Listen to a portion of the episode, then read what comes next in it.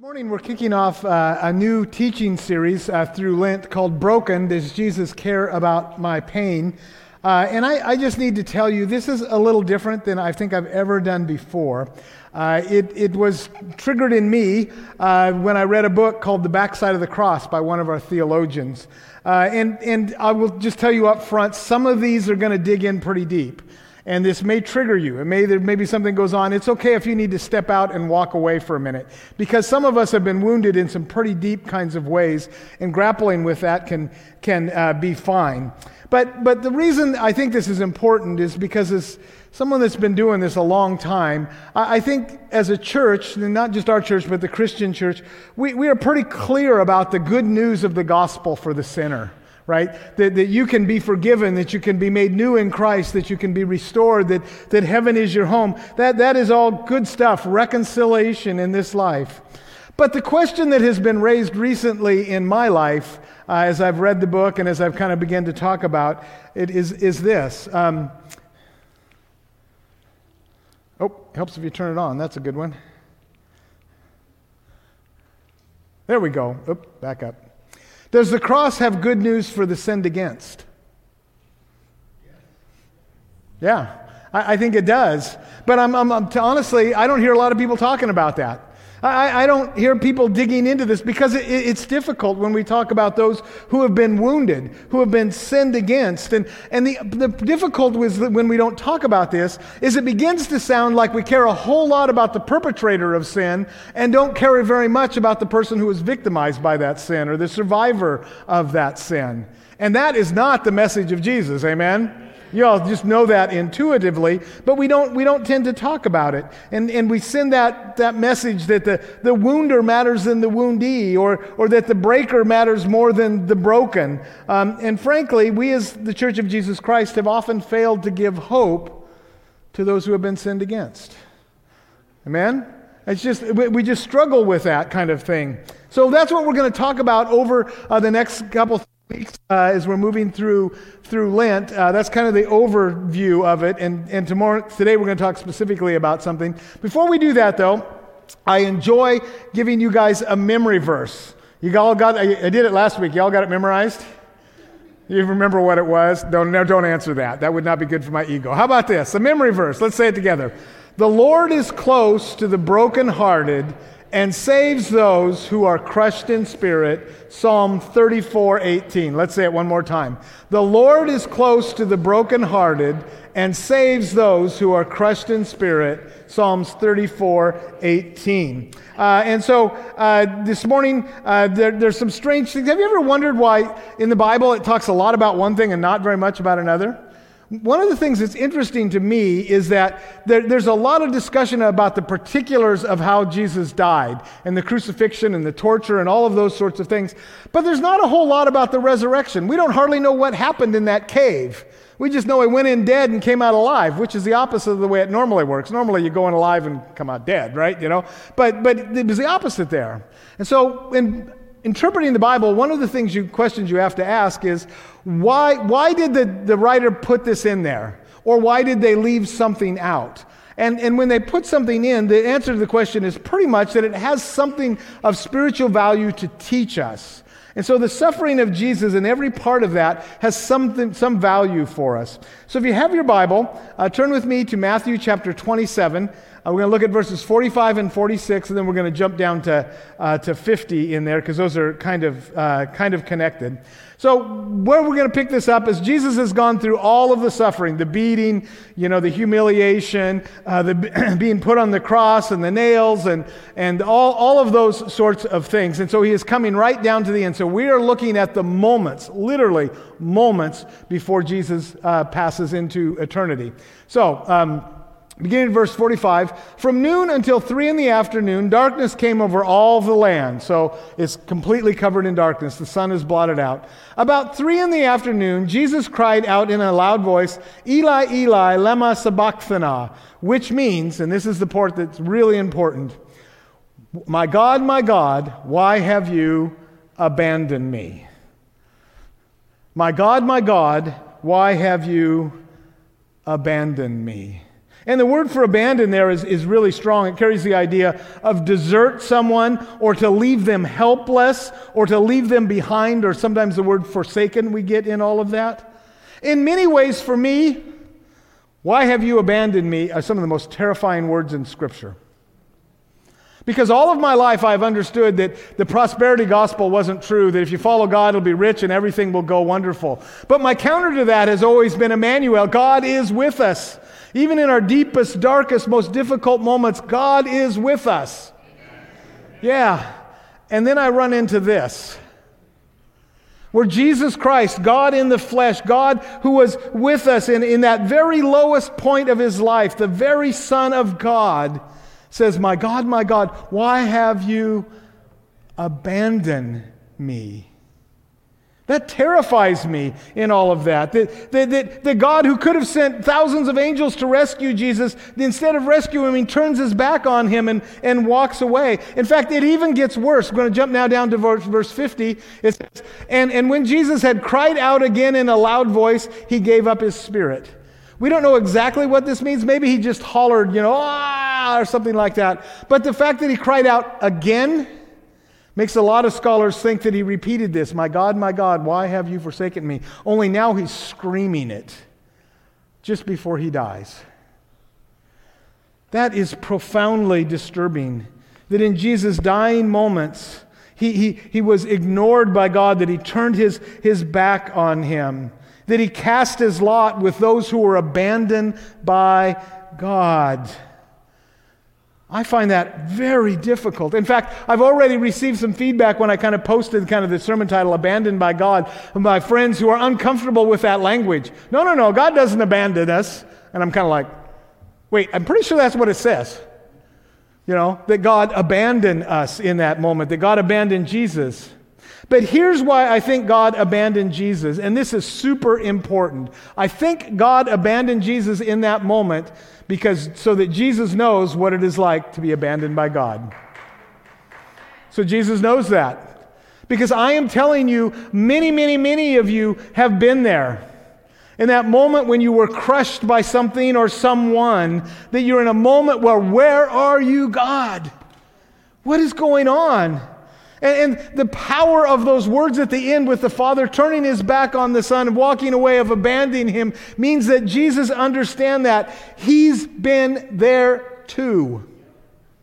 And that is good news. That is good news that he understands those difficult sort of moments in our lives that we, we experience. And, and I'm going to just say it right now. I'm going to say some things that, that may trigger you. And again, it's okay if you get back. There are many of you, maybe most of you, that have experienced it. Here's some times when we experience that God, my God, my God, why have you forsaken me? At the end of a marriage. Yeah? You know, Lord, why did you let me get into this? Why did you, how did this, an abusive marriage? Lord, why didn't you protect me from that? Lord, how did that happen? Here's a tough one the death of a child. This week, a good friend of mine from high school who married a girl I know posted that their son, who was in his late 20s, had passed away suddenly and unexpectedly. And I don't know what to say to Carl. You never recover from that. Carl has followed God all his life. His family has followed God. His, his son has followed God. That, that's a moment of where are you, God? Abandoned by God is what you're experiencing in, in that moment. There, there are other things. Uh, the, the miscarriage of a, of a child. God, where are you? Why did you let that happen? Abuse, physically, emotionally, sexually, constant pain, assault, attacks, shootings. Remember Pilchuck? Our community still hasn't recovered from that. That left a mark on us and on our children in a way where you say, Where were you, God, in, in all of that? Even natural disasters. I just looked it up this morning before, uh, before we came in here. In Turkey and Ukraine, from the, uh, the earthquakes that have hit, there are over 46,000 people that have died. God, where, what are you doing? Where are you at? Do you not care about us anymore? So here's the kind of questions when you kind of get in that moment. This is an indicator that, that even if you haven't quite thought it out loud, you're thinking about the fact that God has abandoned you uh, in this. Um, why, why did you let this happen to me? I'm not going to ask for hands, but I've prayed that prayer. I've prayed that prayer recently. Or, where was God when? Fill in the blank. That somewhere in there that, that this thing happened to you. And so there's a couple of things I want to I want to just point out really quickly. Number one, Jesus asked why. Every once in a while, people say, Don't ask why. You can't help but ask why in those moments. Even Jesus asked, Why? God, why have you abandoned me? Why didn't you protect me? Why didn't you watch over me? I wish I had a really good answer that everybody go, Oh, okay, I get it. I've studied philosophy and I've studied a lot of theology, and I don't know why that stuff happens. When I get to heaven, I'd like to think that I'm going to ask Jesus, but I suspect when I get to heaven, I don't care no more. Amen? It's like, just let me in. We're just coming through, you know. But I do know this that the last words of Jesus on the cross were not, How great is our God? Wow, God has gotten me through all these difficult times. It wasn't praise God. It wasn't even God, I trust you even though I can't feel you right now. Jesus' last words were a bitter, angry accusation that God had not held up his end of the deal. This is an uncomfortable sermon, isn't it? Told you. Told you it'd be like that. And, and, and here's the deal if Jesus experienced that, we can experience that. Amen? because he was sinless. In fact, those words that he quoted, My God, my God, why have you forsaken me? They're from Psalm 22. They open the psalm. And that whole psalm is about a righteous man calling out to God that what is happening to him is unfair. And that's what Jesus is doing in that moment. And, and the truth is, if Jesus experiences that, you will experience that too. If you live long enough, there will be things that will happen to you that you will go, God, where are you? Do you not hear me? Do you not understand? Have you ignored me? Have you turned your back on me? And Jesus dies with those final words. In the conclusion of his life, he steps into the darkness of death, not with the great victory, but with a struggle that was apparently a complete surprise to him. And I don't know what was going through his mind, but I can imagine that if he was surprised by that action of God, he's starting to think, wait, wait, wait, wait, am I going to get resurrected or not? You just changed the deal here. And, and I can see all of the uncertainty that must have been a part of him. The torment and torture of the cross was very real. He had gone through so much, and in the very end, with victory within his reach, God leaves him alone to die. Here's some truth. If Jesus can be disappointed, confused, angry, and frustrated with God, you can too. If Jesus can be disappointed, confused, angry, and frustrated with God, you can too. Okay, got six or seven of you. If Jesus can be disappointed, confused, angry, and frustrated with God, you can too. This is really important because, in many ways, by not talking about this, the un- unintended message we have sent is there's something wrong with you if you have been in a place where you were disappointed, confused, angry, and frustrated with God. And so we shut up about it and we don't talk about it, and then, and then we don't get the grace that God intended for us in, in all of this. Jesus was in that spot that you are in. And some of you right now. And some of you have been in that spot for a long time. There are certain things that happen to you that you never get over. And you got to be honest about what's going on. I love this. Jesus was honest about what he was feeling and what was happening. And Matthew recorded it because it was important. Because there's a message here for all of us. So here's some more truth. Many of you ex- have experienced God's abandonment when you needed him the most. Yeah, I'm glad no one said amen there. But the truth of the matter is, you have. And I know you have because many of you have been in my office sharing that with me. And we've prayed together. You, you, you, have lost someone you loved, or, or something has happened in your life, or you were abused in some sort of way, and the perpetrator seemed to get all the good, and no one paid much attention to you. In fact, if anything, they wanted to say, Get over it. Man, do not ever say, Get over it to someone who's in pain. Please, please do not say that to them. Getting over it isn't possible in some ways. It can get better, but you can't get over what? Over it. In my experience, everyone is touched by brokenness if they live long enough. I've been touched by it. There are some times in my life that I'd give anything if I could just wipe that out. My wife has been broken. My children have experienced it. My friends have experienced it. Is there any hope for the sinned against, for the survivors, for those who have been broken by the events of life or by the sins of others? Does Jesus care about your pain? Here's what I know Jesus truly and deeply knows what you are going through because he has been there too. And if I think there's a purpose, and I do, I think there's a purpose to that whole experience uh, that's a, a, part of it. I think it is that Jesus went to the place, the Father sent Jesus to the place where he knew we would be which is the most painful part of it. I think that's why, why he did that. Jesus knows there's something uh, uh, about what's going on in, in that. And so Jesus has walked the same path of suffering and grief you are walking, and he is with you. Amen. Okay? And by the way, I'm just going to do a little caveat because not this week, but next week, we're going to talk about this. This includes sexual abuse.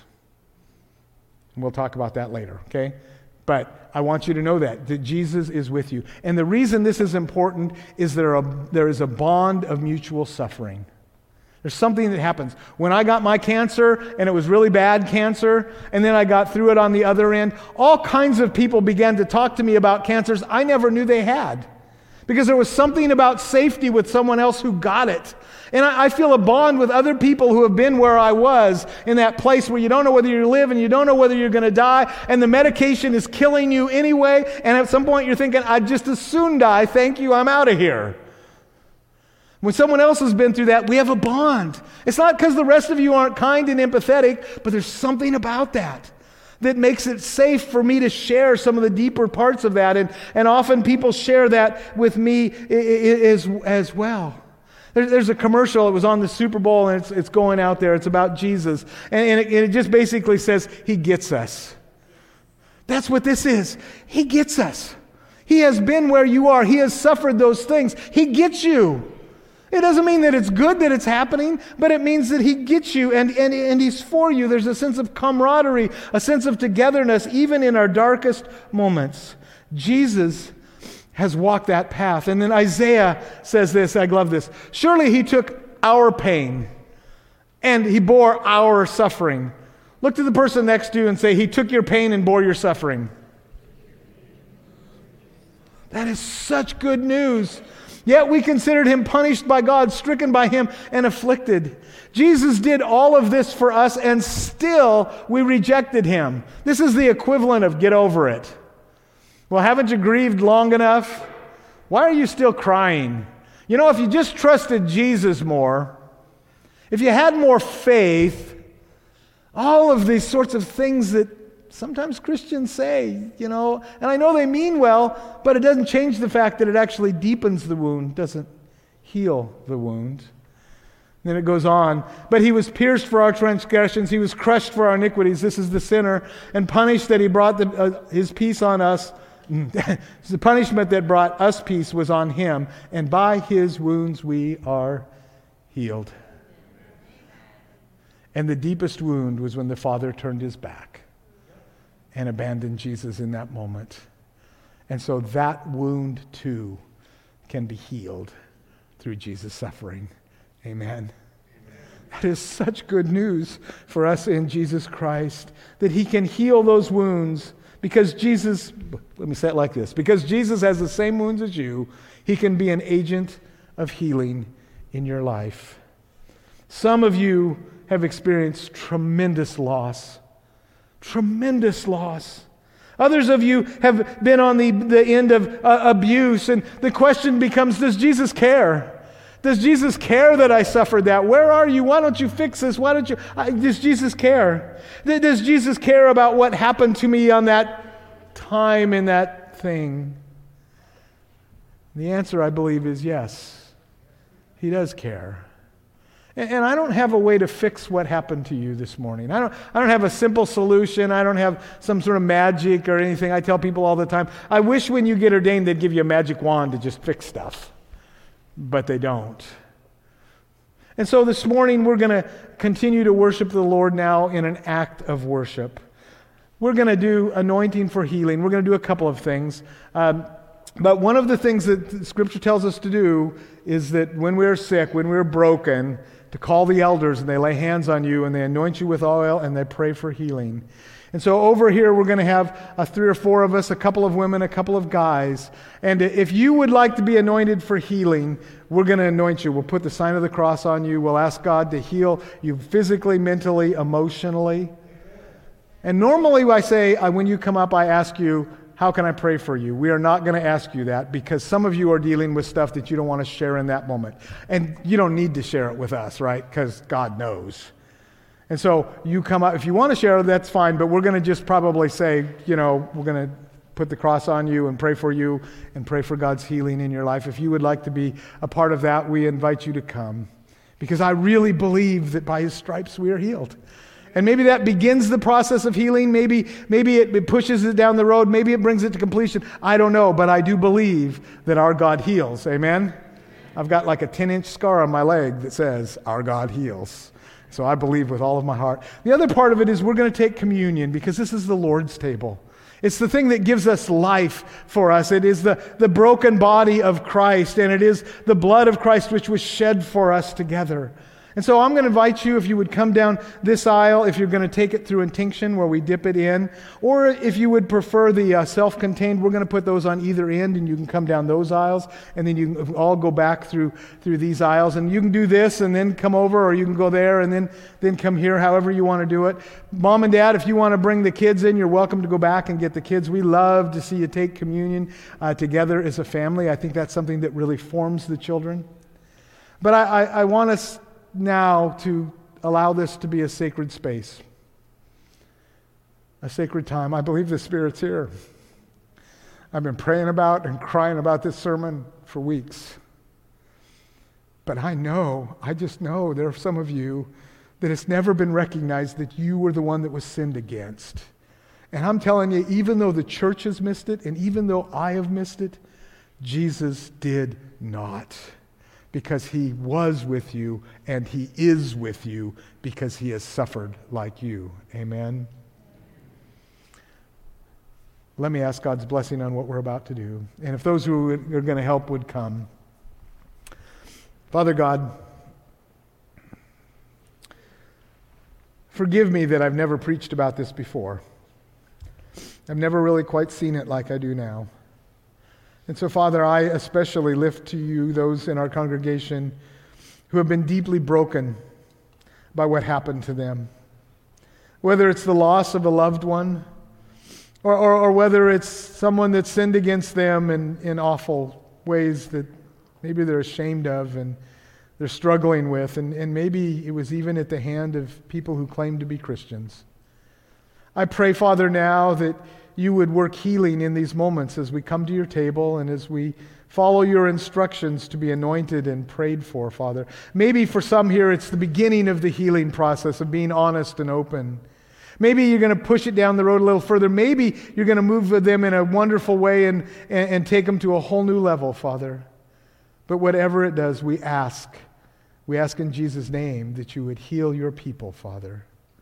And then, Father, we ask that you would nourish our souls as we come to your table, that we're reminded of our own sinfulness, and that you gave your life for us, Father. And we're reminded that on the night you were betrayed, you took the bread, and when you had given thanks, you broke it and gave it to them, saying, This is my body, which is broken for you. Whenever you do this, remember what I have done for you. After supper, you took the cup, and when you had again given thanks, you said, This is the new covenant in my blood, which was shed for you. Whenever you do this, remember, remember that my life is your life. Remember that by my stripes you are healed. The body and blood of the Lord Jesus Christ preserve us blameless unto everlasting life. Let us come to his table and let us be anointed by the oil of healing. I invite you to the table of the Lord.